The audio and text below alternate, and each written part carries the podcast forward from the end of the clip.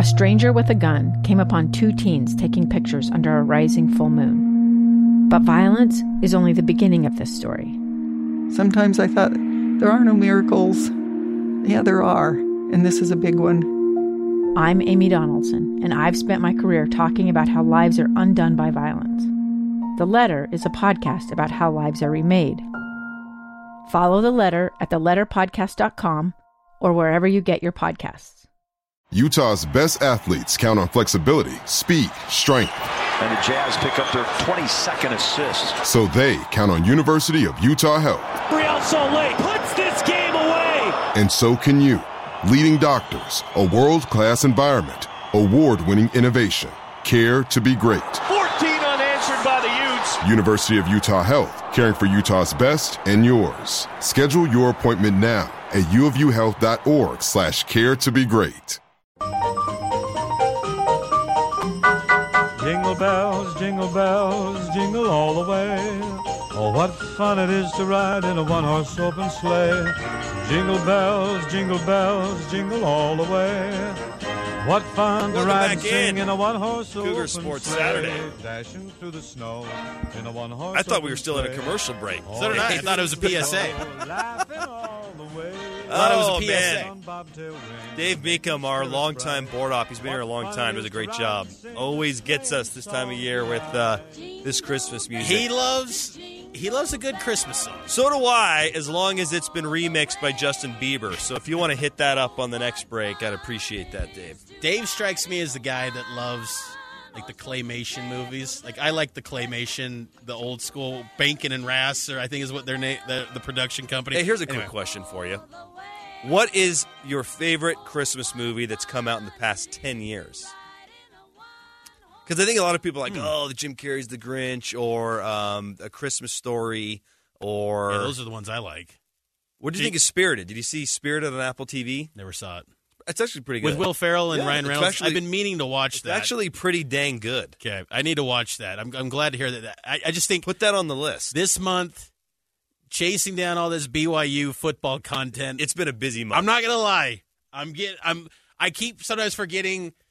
I'm like, oh, there is a football game next week because this portal and the recruiting season and the coaching carousel. I'm like, folks, this this got it's.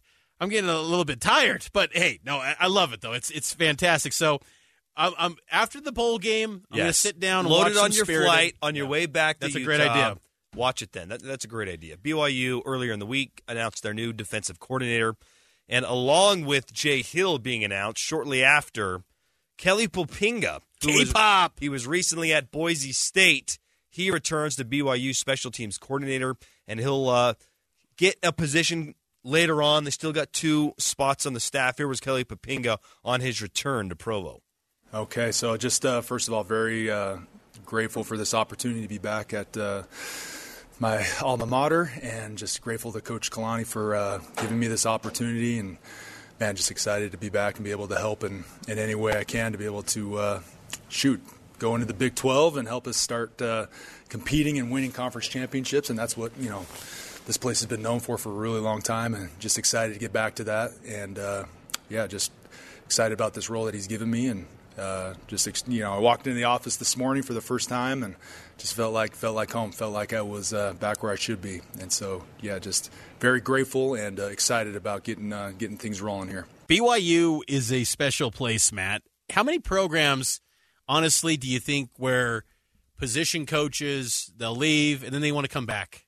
You know, it- it- K-pop is BYU through and through, and I think you know when when Bronco Mendenhall and his staff left back in 2015, I always thought in the back of my mind it was cool that a bunch of BYU guys were getting valuable experience away from BYU and you kind of in, in the back of your mind you thought it, it would be nice if some of these guys eventually make their way back. And kelly poppinga does. And listening to him this week you can tell that that experience that he's gained at virginia and this past season at boise state it's given him a chance to maybe branch out expand his recruiting horizons Yep. and he just a more polished coach and to me, it's not even a debate. where he should be coaching. It should be linebackers and or edge rushers. Yeah. That's where he needs to be because this guy got it done with Fred Warner. I remember that recruiting process in 2014. It was BYU and USC down the stretch. And Kelly Poppinga was massive in getting Fred Warner to BYU. Massive. And then he developed him, and Fred Warner became an all timer at BYU, and now he's an all pro in the NFL. This guy knows talent, he knows how to identify talent, and I love that he understands that BYU's got to go into big time battles. It's no longer, let's go offer the guy that's got no offers and we know we'll get him. No, go time, go get some big time battles. That's what BYU needs in this program. And you know what I love about both of these hires, because uh, it applies to Jay Hill as well. But uh, for K-pop, there's not that pre-existing uh, defensive identity that aligns with Kalani. I'm not saying it doesn't. I'm just saying he comes from a different New background. too, though. New opinions. Yeah. He had it with Bronco, and I am personally someone who I think Bronco was the best defensive mind BYU's ever had in the history of BYU football. So uh, if you have some time with Bronco, I'm good with that. But he also has it away from Bronco. Yeah. So he has a well-rounded, uh, you know, experience to dwell on to maybe add, as you mentioned, some different opinions from maybe what Kalani experienced under Kyle Whittingham at Utah. So I just think it is a, a good thing. And you hear this all the time in the business world. Like, great CEOs are always hiring people from different backgrounds to bring different perspective. And that didn't exist on the defensive staff. That defensive staff had never changed under Kalani Sitake, and it was all guys he brought, and I, they were all like minded. And you know, did it work at times? Yeah, but it didn't work well enough. And now let's bring in all these different personalities and experiences, and let's create a new defense. And that's what we're going to see, guys. It's not going to be drop eight. Now, drop eight's going to be a part of it because Sure. it's, it's a part of college football, but this defense is going to be multiple. It's going to be aggressive. They're not going to get gashed in the run game and not do something about it. Like, that's what I'm, I'm really looking forward to. this staff, because of their experiences, and they will be able to scheme, and I think better yet, they'll be able to make in-game adjustments Yeah, that's on the point. fly. That's been a sorely lacking situation for BYU. That you know maybe the first quarter you're ha- you're hanging strong and your schemes outworking you, outworking the opponent, but you get that second half. That team on the offense makes the adjustments, and BYU doesn't know how to respond. Or in the first half, your game plan doesn't work, and you wait till halftime to Yeah. to fix it. That that's gone too. Yeah. Because sometimes you can't wait two quarters. You can't, and and I think that Kelly Poppinga is a is a very good hire for BYU, and and I think that this this staff is is coming together nicely. And to your point, Matt, about bringing in different opinions and backgrounds. Think about how the offense was formed when Jeff Grimes got brought in in 2018. Jeff Grimes came from LSU. Aaron Roderick came from Utah. Fesi Sitake came from Weber. You know, it, it was like a collection of guys. AJ Stewart at that time. Bunch of different opinions from different backgrounds, different coaching trees, and they all came together. And now the offense is in a good spot. I still think that people listening would probably think, you know, the offense could get better, but I, I, I'm not going to knock that group. I think Aaron Roderick still, the quarterback spot's been good, and we'll talk more about that coming up a little bit later in the show. But uh, different opinions are good. One guy that will stay on the defensive staff, though, we teased it, Gennaro Guilford. He's going to Love be it. retained on Jay Hill's defensive staff. Very important get because Gennaro has great connections in Southern California. He's done a nice job in the transfer portal with getting uh, a assembly of talent. The pass defense this year not good. Didn't live up to the uh, the title he gave of the best secondary since 1996. But I think personnel collection he get, he gets guys into the program, and he's got a lot of young DBs that he has connections to that he recruited. You don't want to lose those guys, so it was an important get to keep Gennaro, and they also want to try to close and get some heralded recruits too that are in that defensive secondary. So Gennaro was a, was a big get and the most important one. And it was also a big get too because his background is just so different from Jay Hill and Kelly Yeah. Poppinga's. So he's not of the faith, but he played at BYU, had challenges at BYU, and and stuck with it. That is a good recruiting asset to have on the staff. Kevin Clune, Preston Hadley, their jobs are being evaluated. But earlier in the week, Kalani did say at his bowl prep they're going to be leaning heavily on the analyst. So kind of, kind of give you a little Here's bit the of thing: read if they between the said lines. this is just me reading between the lines, I'm not saying they're gone, but you announce Guilford's back and you say that these two aren't. It's hard not to connect the dots here and say they're not coming back. But News, traffic, and weather coming up next. We'll take a timeout, and then Jay Hill. You'll hear from BYU's new defensive coordinator coming up next here on Cougar Sports Saturday, powered by KSLSports.com. BYU. This is Cougar Sports Saturday. Cougar Sports Saturday. A presentation of KSL Sports. Got it for three. Cougars by 20. Every Saturday, all year long. BYU Sports Talk by Cougar fans. For Cougar fans. It's Cougar Sports Saturday. Here are your hosts, Mitch Harper and Matt Baiamonte. On your legacy home of BYU Sports. KSL News Radio 102.7 FM and 1160 AM. Welcome back in KSL News Time, 12:35 p.m. on this Saturday afternoon, December 10th. We're joined now by BYU assistant head coach Jay Hill. We spoke with Coach Hill earlier in the week, moments after he was introduced as the new associate head coach and defensive coordinator. And Jay, you grew up a few minutes up the road from, from BYU. What's it like to be a coach on the staff now and back at, at Utah County? Oh. It was. You know, when I was little, I remember it was just a quick drive over to football games and basketball games. And my dad's brothers were all professors here at BYU and obviously took a huge liking to the games. I still remember deer hunting when I was a little kid, and my uncles would have these little radios that they'd be trying to dial in the station so that we could hear it up on the mountain. But you know, BYU football games were a huge part of growing up, and um, I, I, guess in a way, it's kind of like coming home. what was the pitch, Coach, that Kalani ultimately made that put things over the top for you to take this job? Well, I mean, I don't think he had to talk real hard just because of my respect for him and his program. Uh, I had at the time three coaches that had coached with me at Weber State here on this staff. Uh, I had other guys like Aaron Roderick and Al Papunu that I had coached with as well. Um, so there were so many people that I already knew down here. And then, you know, my just my uh, my comfort level with Kalani and the way he runs his program, the way he cares about his players, uh, that was a big part of this. Um, but the the sales pitch didn't have to be very big. I knew about BYU going to the Big Twelve. I know about the success that they've had, um, you know, throughout their storied history, not just the last couple years. But uh, it's something that I knew could go in the right direction, will go in the right direction, and and it's a great time to be part of it. Coach, how much did the Big 12 play a role in, in, making that move? Just knowing that, you know, BYU's for the first time in their existence going to be playing on the biggest stage of college football? No, that was huge.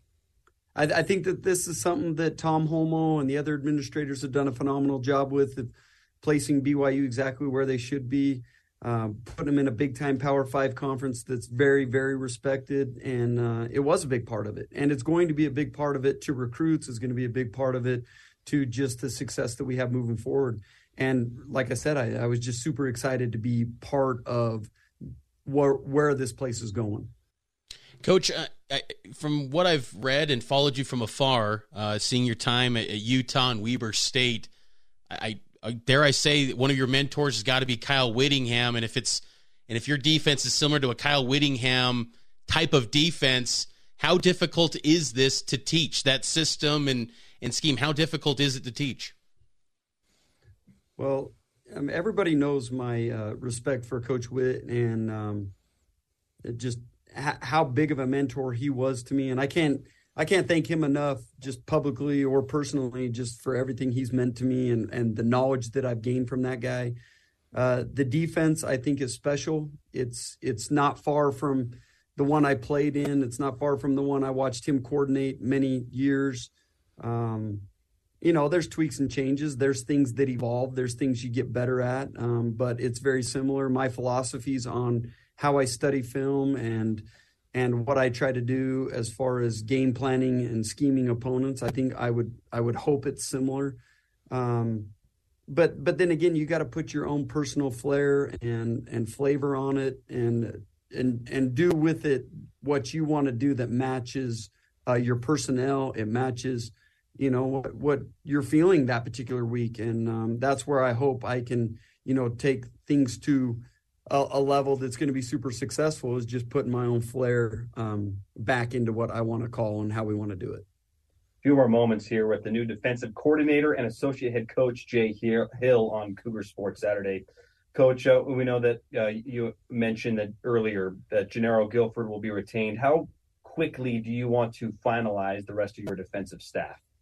Mm, I think that all depends. Uh, I don't want to get pigeonholed into saying it's going to be in the next day or two or the next little bit. Uh, Kalani and I need to sit down, and now with uh, with uh, Kelly Poppinga and and also Gennaro, we need to sit down and decide what are the two best fits to come back in on this defensive side of the ball and help us win championships and help us to recruit the right players here.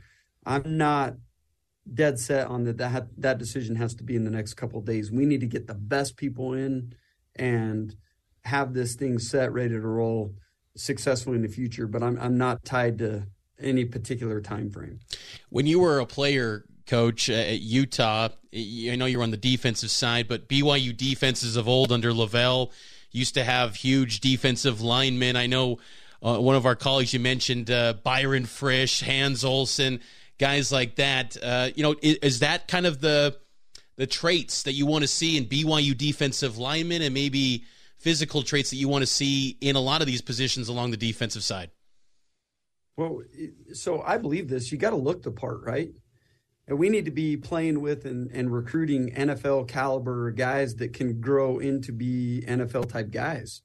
And that's the expectation for me. I mean, we had that at Weber State. We got D lineman playing in the NFL. Taron Johnson's one of the top corners in the NFL right now. And if we had that ex- expectation at Weber State, I for sure expect to you know, enhance that and take it to another level here. And so, yes, we want big, massive front guys that are going to play the, the game the right way. We want to be physical up front. We want to stop the run. We want to be able to play and have an athletic secondary where, you know, we don't have to always protect them. We want to be able to put those guys in man to man. We want to be able to disguise and and create confusion for quarterbacks. I, I don't want to have to protect per, uh, position groups. I want to be able to have big time guys uh, that I know we can win with. We need Fred Warners and we need um, Van Noy's coming off the edge. We need big time guys in here that they've had in the past, and and I know we can recruit those guys here. I know you've only been at BYU. This is the first day officially, but do you think it's possible to recruit those big time guys in an era of NIL, in an era of the transfer portal? Can that happen at BYU? What did Kalani tell you that? Really is maybe the blueprint of recruiting at BYU. Well, I, I would not be here if I didn't believe that. Um, we, we all know the power of BYU sports in the state of Utah and the amount of boosters and people that can stand behind the program. And do we have to expand NIL? Absolutely. Do we have to get in the game with trying to take care of our players the best way possible? Absolutely. That's a critical part of moving forward and being successful. Uh, I know administration's on board with those things that we need to do. I know that the fans will be on board with what we need to do to continue to have great players here. And then we've got to do a phenomenal job of bringing the right ones here and developing them. Um, but if I didn't feel that we could do that, um, then I wouldn't have been as excited about this this job and this opportunity. Last thing for Coach uh, Jay Hill, new defensive coordinator and associate head coach here in Cougar Sports Saturday. Uh, a week from now, BYU will wrap up their 2022 season with the bowl game against SMU. How do you envision your next week, two, three weeks as you kind of get familiar with this new role? Well, I'm going to actually run out of practice right now and start assessing talent, start assessing the players. Um, Kalani and I've already spoken uh, at length about what that looks like for the next week. You know, I'm trying to be around the players as much as possible. I want to get to know them. I want to get to know them. I want to get to know their families. I want to get to know them as people, what makes them tick. Uh, because if I'm going to try to get the best out of them here in the next, uh, you know, couple years, I've I've got to, I've got to know how to push them. So that's going to be a critical part. Um, I'm also going to get very involved in recruiting. There's a couple top notch guys in the next uh, couple days that I got to get out to see. We've got to land top notch guys, and we got to be able to learn them here. And that's going to be a critical part of what I'm doing. Um, I don't think I'll be that heavily involved in the scheme or anything that they're implementing or calling on game day. That's not my role right now. I, I'm not familiar enough with anything that they've done to this point. That would not be fair to the players to do that. So uh, I don't envision that being my role, but I will very um, much spend my time getting to know these players and who they are. He's the new man on the BYU coaching staff. He is Jay Hill. Coach, we appreciate the time. Congrats again to you and your family. And uh, you've had a lot of success at Weber State and uh, uh, appreciate uh, your time with us today. And uh, nothing but the best. Look forward to covering your time here at BYU. Heck yeah, I can't wait. Thanks, guys. Appreciate it. I can't wait either. Jay Hill got me fired up. I, I think that's going to be a good hire, Matt. I think this guy is going to be really good for BYU. And I think that I, I love that he wants BYU to be in the upper echelon of the Big 12 and, and, competing at a high level in so many facets. And there's going to be a lot of work for BYU to accomplish that. And, uh, you know, one of those big pieces going forward, Matt, and as we, we're nearing a timeout here, the transfer portal. It's a big talking point right now in college athletics. The transfer portal window is open. BYU has had some guys enter that portal. We'll hit on that coming up next. What's going on with BYU's football? Portal movement. We'll get you up to speed on all of that, and we'll also talk about the quarterback situation too. So we'll take a take a break, and on the other side, we'll get to the transfer portal talk with BYU football. It's Cougar Sports Saturday, powered by KSL Sports. This is Cougar Sports Saturday. Cougar Sports Saturday. A presentation of KSL Sports. Got it for three. Cougars by 20. Every Saturday, all year long. BYU Sports Talk by Cougar fans for Cougar fans. It's Cougar Sports Saturday. Here are your hosts, Mitch Harper and Matt Baiamonte. On your legacy home of BYU Sports. KSL News Radio 102.7 FM and 1160 AM. What is up, Cougar Nation? Welcome into hour number two of Cougar Sports Saturday. We had Jay Hill on in hour number one. If you missed that interview with BYU's new defensive coordinator, you can find it on our podcast feed wherever you get podcasts. Uh, good interview with the new defensive coordinator. I think his approach will be something that BYU fans resonate with. His uh, his style, his aggressive nature. I think that's what we have wanted Yeah. for a couple years. He's going to bring it. So and and there is things with Ilaisa Tuiaki. You know, he stepped down, and I'm not trying to you know bag on Tuiaki or anything like that, but he's moved on and, and things like that. But there were things in Tuiaki's tenure that he was almost his own worst enemy. Yep. Where he acknowledged that not many changes happened coming into the season. Last year was not good. 2021 was not good, and then it just it, it bottomed out this year. And then the lack of importance with sacks. I, mean, I just feel like there is an importance to getting sacks. There, it, it matters. And look what that Stanford game. BYU got three sacks in that game, and BYU's defense was playing with energy, even though they were giving up passing yards. It's like that is such an important piece to defenses. And look, I think Jay Hill is. He probably had a. He probably did his homework and understood what Cougar Nation wants. We'll see if it actually plays out. Uh, he's got to get the personnel to go do that but he's saying the right things so far, and uh, that's all you can ask for at this point. This guy's had a track record of success. He's had some great defenses at Weber State. I'm really curious to see how it plays out in the Big 12 level. I'm also curious, Matt, to see how the offense in the Big 12 uh, goes moving forward. BYU has a fascinating situation at quarterback, which we might learn uh, next week at the New Mexico Bowl. Oh yeah, there is a game next week, Matt. BYU is going to be playing There? SMU in the New Mexico Bowl next week. You'll hear from the New Mexico Bowl executive director coming up in hour number three, Jeff Siembieda. BYU is going to take on the Mustangs. 5:30 kick.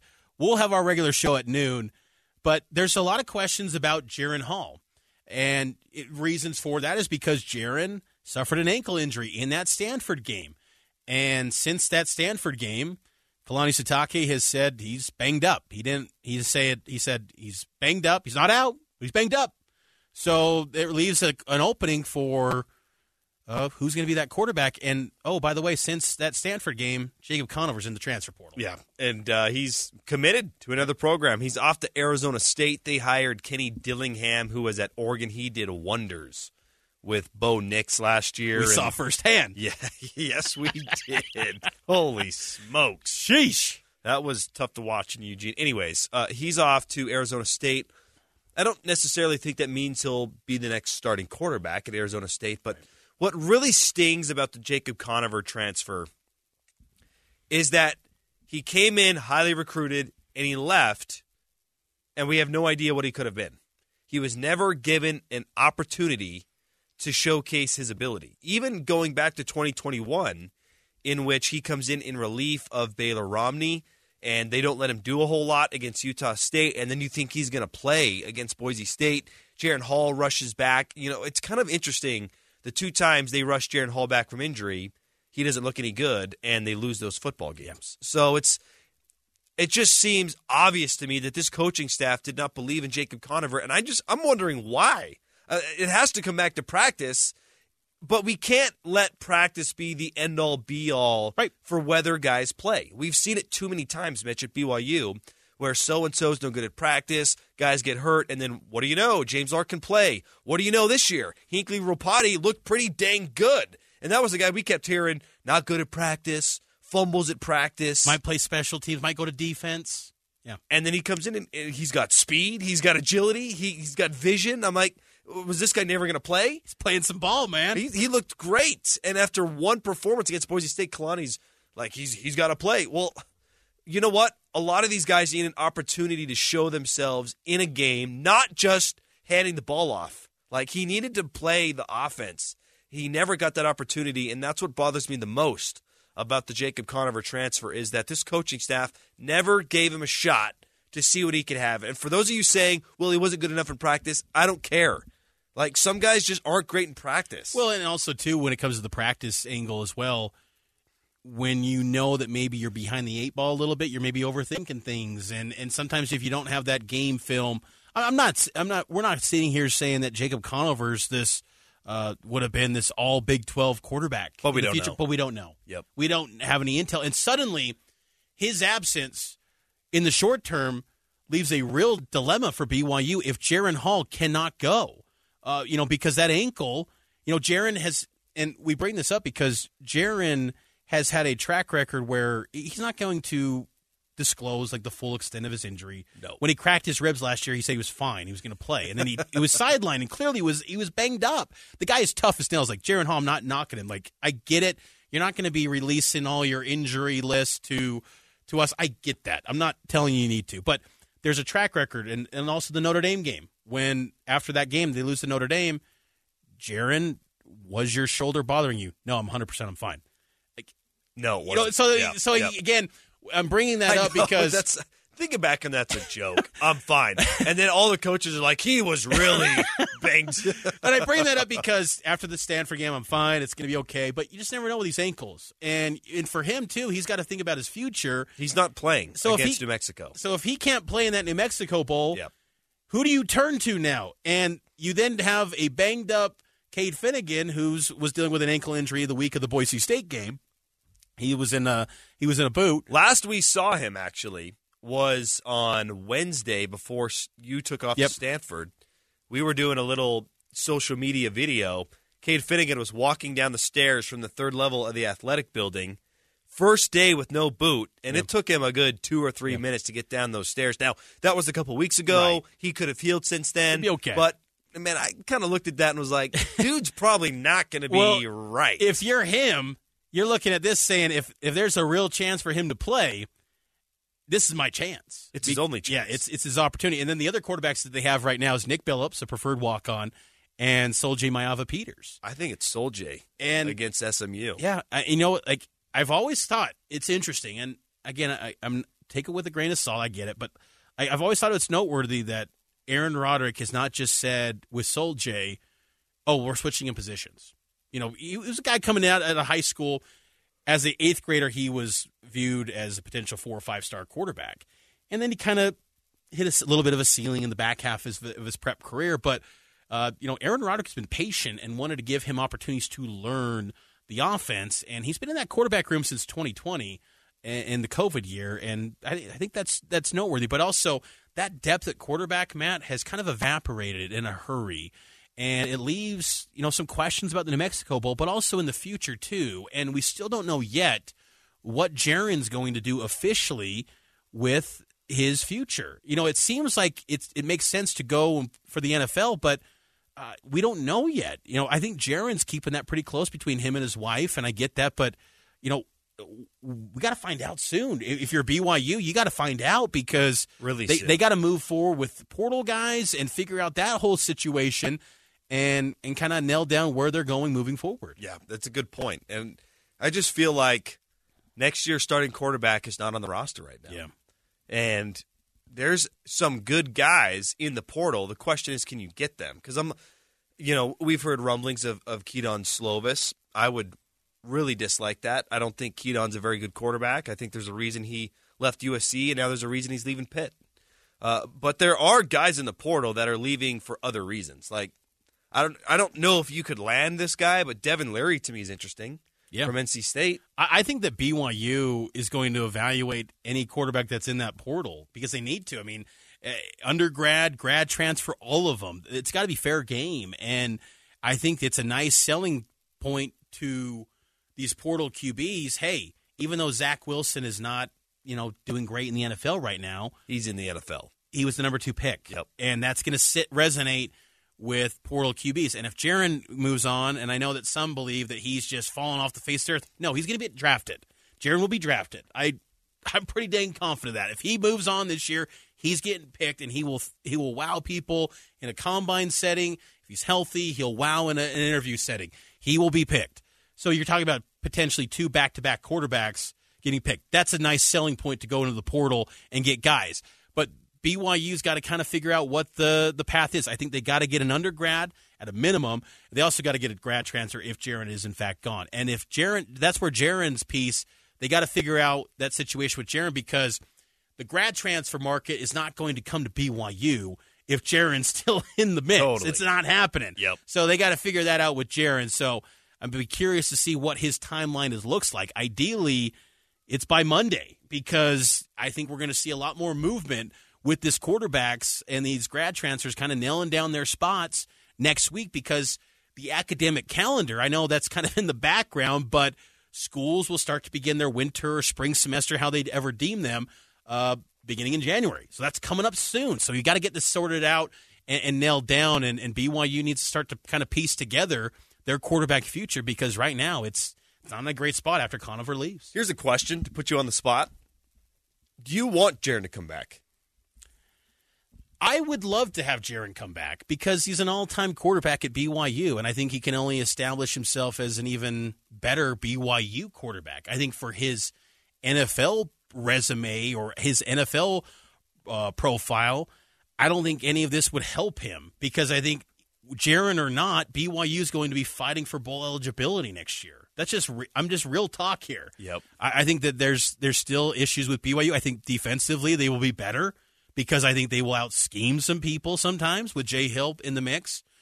But there will be, um, you know, there, there's questions on the offensive line. I, th- I think there's more personnel than people are giving them credit for, but still questions.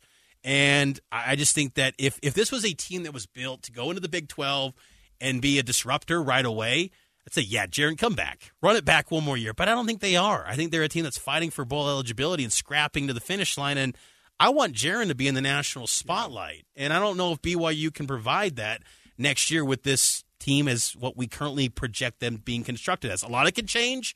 If he came back, though, maybe you can get a lot more intriguing pieces at the skill positions and O line uh, to come in and want to protect for that guy. I mean, that could be a huge domino that Yep. could sell to a lot of grad transfers. I don't want him back though. I want him. I want him to go to the league. I think he's an NFL quarterback. I think he's he's done all he can do. His touchdown to interception ratio improved Like this year. when he's you say you six to one. When you say you don't want him back, like you- you're just thinking of him, right? I mean, like yeah, yeah, yeah, I'm not saying I don't. If I came love, back- dude. I'm, right. Come on, I'm, I was the conductor of the Jaren No, Hall I know, train. I know. For heaven's sakes, I love Jaren Hall. What's best for Jaren Hall is to go pro. He's done all he can do at BYU. And I just want him to to be able to maximize his value. He's yeah, to me, he's a multi-million asset for sure. I think he is. I, I think he could be a QB one. I also think this though, Jaren Hall will be more valuable to BYU in the NFL next year than he would be at BYU. And I, you're and look, that is a very uh, good point because we know that the NFL matters a lot, especially to guys that aren't familiar with BYU. You say, "Hey, this position, we get guys to the league." Yeah. All right, I'm listening, coach. exactly. Even though I don't know much about your church and much about your You school, say I'm listening. Steve Young. You say Heisman Ty Detmer. Zach in the league, Jared in the league, Taysom in the league. That's a great point too. If I'm Aaron Roderick, I'm saying, look, we get guys in the league, and oh by the way, we've got alums that still care about this place. Steve Young, who you see on TV all the time, he loves BYU football. He will talk to you. John Beck, he loves BYU football. These these guys care. They matter. Got to take a break. On the other side, a little more transfer portal talk. What did the BYU Cougars need? Let's uh, get our thoughts on that after this. Cougar Sports Saturday. A presentation of KSL Sports. Got it for three. Cougars by 20. Every Saturday, all year long. BYU Sports Talk by Cougar fans. For Cougar fans. It's Cougar Sports Saturday. Here are your hosts, Mitch Harper and Matt Baiamonte.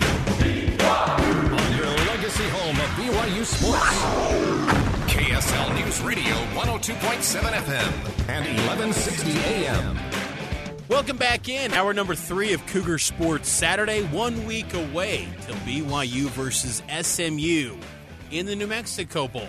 17th annual New Mexico Bowl, second appearance all time for BYU down in the land of enchantment in the postseason. The first appearance was back in 2010 in Albuquerque against UTEP. And to talk about that New Mexico Bowl, the executive director joins us now, Jeff Siembieda, who I caught up with earlier in the week. And Jeff, uh, BYU was once a conference foe with New Mexico and also SMU. And you arrived in the land of enchantment in 1996, so it's kind of like a full circle moment having the old WAC foe and BYU back in New Mexico. Remember that 16 team WAC, right? With the four quadrants, and and, Yes. and and now they're all going back to these 16 team leagues again. It sounds like it. Kind of crazy how things come full circle. It's good to be with you, Mitch, and looking forward to having you here. And, um, I mean, it- what are you doing? You're doing five and a half hours of pregame show, so this must be a fairly big game. Is that is that regular five and a half hours of pregame? Yeah, so we'll have three hours with me and Matt Baiamonte, and then we'll toss it over to Greg Wrubell and uh, Riley Nelson for the network two-hour pregame show. But yeah, it's it's a big game, and and I think this BYU SMU matchup's got history. I think the New Mexico Bowl stage is going to be great. I mean, tell us a little bit more about the response from the locals in Albuquerque. I got to imagine they're pretty excited to maybe host BYU again in University Stadium.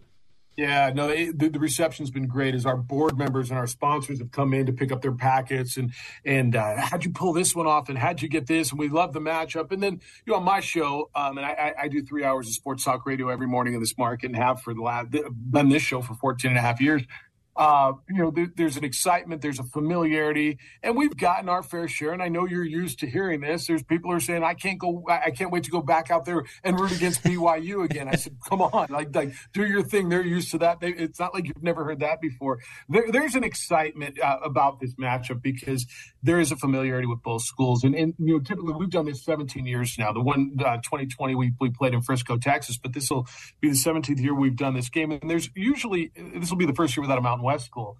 And so there's always familiarity with one side uh, with the local fans, but there, there seems to be something with both, and, and both of these these teams and these universities resonate with local fans. There's a history, and, it, and it's kind of crazy how things work out for BYU. I, I don't even know if you know this.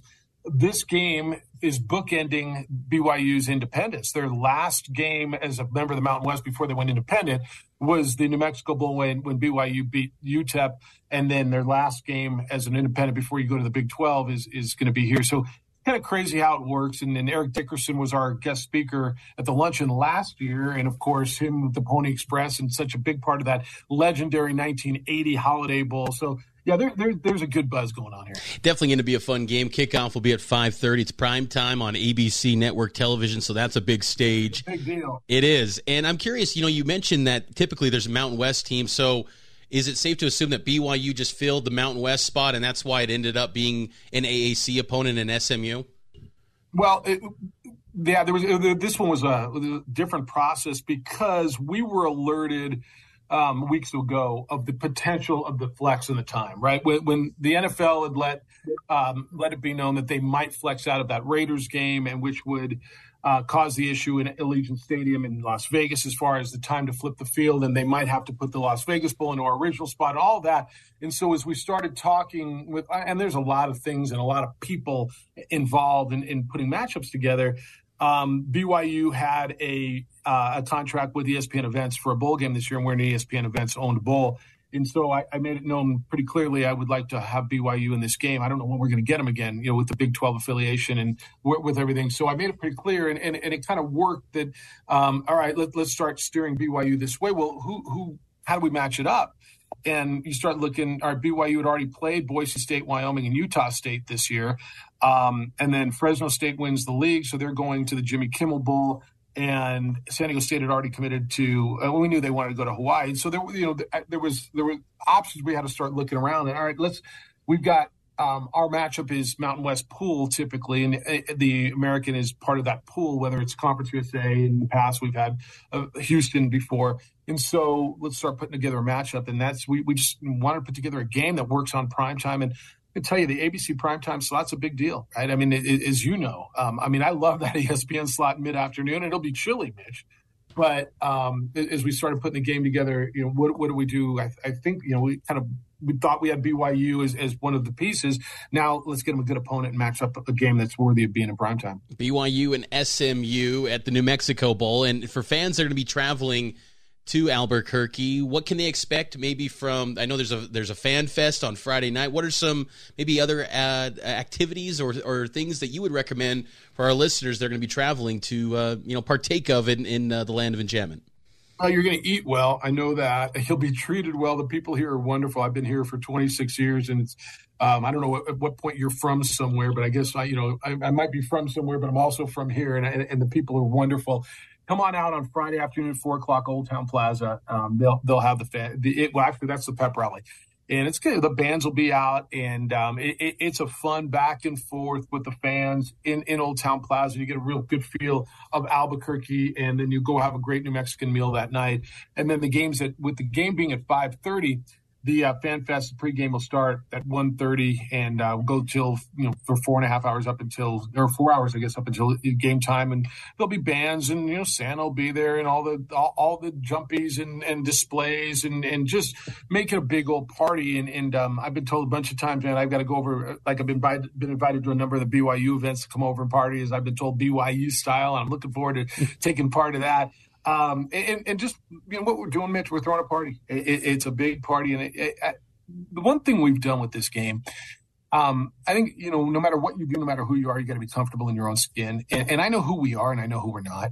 And, uh, and I, have said this a, a, lot over the years. You know, I get it that we're not the Rose Bowl, and I'm cool with that because the Rose Bowl is good. I'm, I'm proud that we're the New Mexico Bowl, and what we we we don't have a margin of error. We have to do it well, and we we have for the last 16, going on 17 years. And talking to Tom Holmoe um, about his his memories of the game from 12 years ago when BYU was here, the memories are fun. I was talking to a number of people with BYU, and and, and we've got to do this right. Um, and, and we get one shot at it a year, and so that's what we do. Our you know, our group, our hospitality people are working on making sure that the people who come to our our destination have a great time and we're going to treat you well whether it is you know whether you like the, the, dining experiences or the casino experiences or you want to go hiking. I mean you guys have great mountains beautiful outdoor too. Um, but there's so much that, that this destination has to offer and if people are going to take a day trip up to santa fe it's it's um, it's a wonderful spot, and I know BYU fans had frequented this when they were in the same league, and maybe haven't been down here in a while. And it, it's a good time to kind of reacquaint with the land of enchantment. It's a beautiful spot. You know, when you talk about reacquainting, I'm just curious, Jeff, because you've seen you know BYU New Mexico back in the day firsthand. I love the history of of you know, like BYU and the old WAC and the Mountain West days. Just curious, what are some of your favorite BYU New Mexico memories? Because I think back to those old basketball games in the pit and those that that stretch with uh, Alford and Darington Hobson. I was thinking of the Alford game, and, and, I'm trying to remember the player. And was it Jonathan Tavernari? Yeah, Jonathan Tavernari. and called him a bleep and bleep, and, and, and the league had a had a had a discipline uh, have a speaking with with with Steve Alford, and it was it was caught just blatantly in the in the handshake line, and uh, so that blew up. I remember I remember that one well. I remember um, and, and BYU fans won't remember this as much as UNM fans will.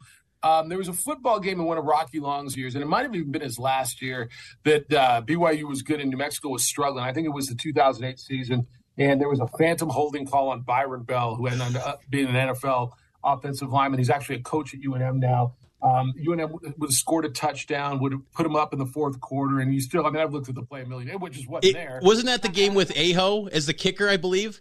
Was his name? Aho. Jonathan, Aho. Yeah, that's right. I think it was like twenty to th- twenty to seventeen. I think. It was a tight one, and UNM scored the go ahead, and so the people around here still talk about it. And then there's there's games from the, the people tell me from before I got here in '96 that go way back. Um, and, and, then I, I I was in San Diego in in the late '80s, the mid '80s. I went to San Diego State, and I worked holiday bowls. I was a guy on the sideline working for ESPN, holding a parabolic mic back in the day, making seventy-five bucks a game, and I was living. But I was at all those great holiday bowls back in the day, where it seemed like it was the BYU Invitational every year when they would win the WAC. Um, and and, and I, am not gonna lie, I remember the uh, '86 San Diego State BYU game. Uh, where San Diego State finally beat them. I think the score was 10 7 and San Diego State finally won the WAC and went to the Holiday Bowl that year. And that was my first time on on national TV because I was one of those idiots who stormed the field and was out in the middle when they I was watching Sports Center that night, and you know they, they did the interview with Denny Stolz. The coach said, "All right, now back to you in Bristol," and I was that idiot. I was waving his hands in, in uh, on, on, you know jumping in front of the camera one of my prouder moments, certainly. Um, and little did I know I'd be working for ESPN all, all these years later. But you know, I got great moments with BYU, and then of course, you know, when they were here for our fifth annual and played UTEP yeah. and put on put on a performance. And Bronco had a great team, and Jake Heaps uh, had a wonderful, wonderful game, and what a great team. And, and, the other thing I remember, Mitch, is just the people are so good. Um, it, the, the relationships that I made with with the BYU administration, the fans, the people over the years. I, am so I'm so looking forward to having you all back here in, in our game. It's going to be so much fun. I'm looking forward to it as well, Jeff. And you know, I'm curious too because we wrap this thing up.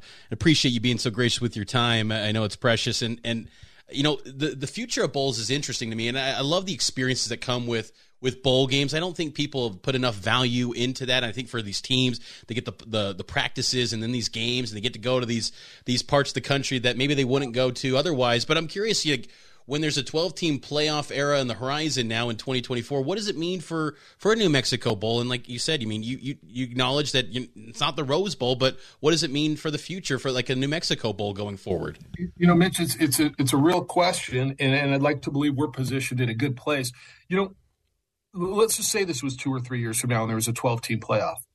So I'm going to guess at seven and five, BYU nor SMU would be in the 12 team playoff, correct? Yeah, absolutely. They have something, a, a bowl to go to? And, and, and, I think the answer is yes. And, and I think, you know, the there's 100 and I believe the number's 31. I saw the WAC and the ASUN are trying to have a a D1 football or FBS football league. And so everybody realistically isn't playing to get into the playoff.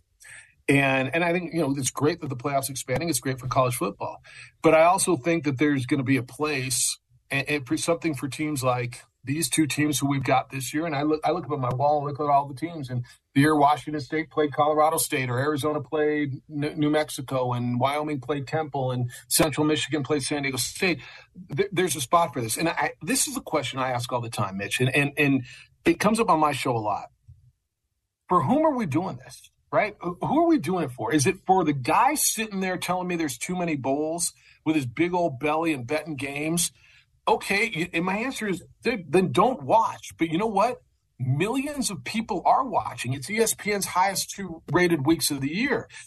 Are we doing it for the student athletes? Are we doing it for the communities in which these are held? If that's who we're doing it for, then the bowl system is going to survive.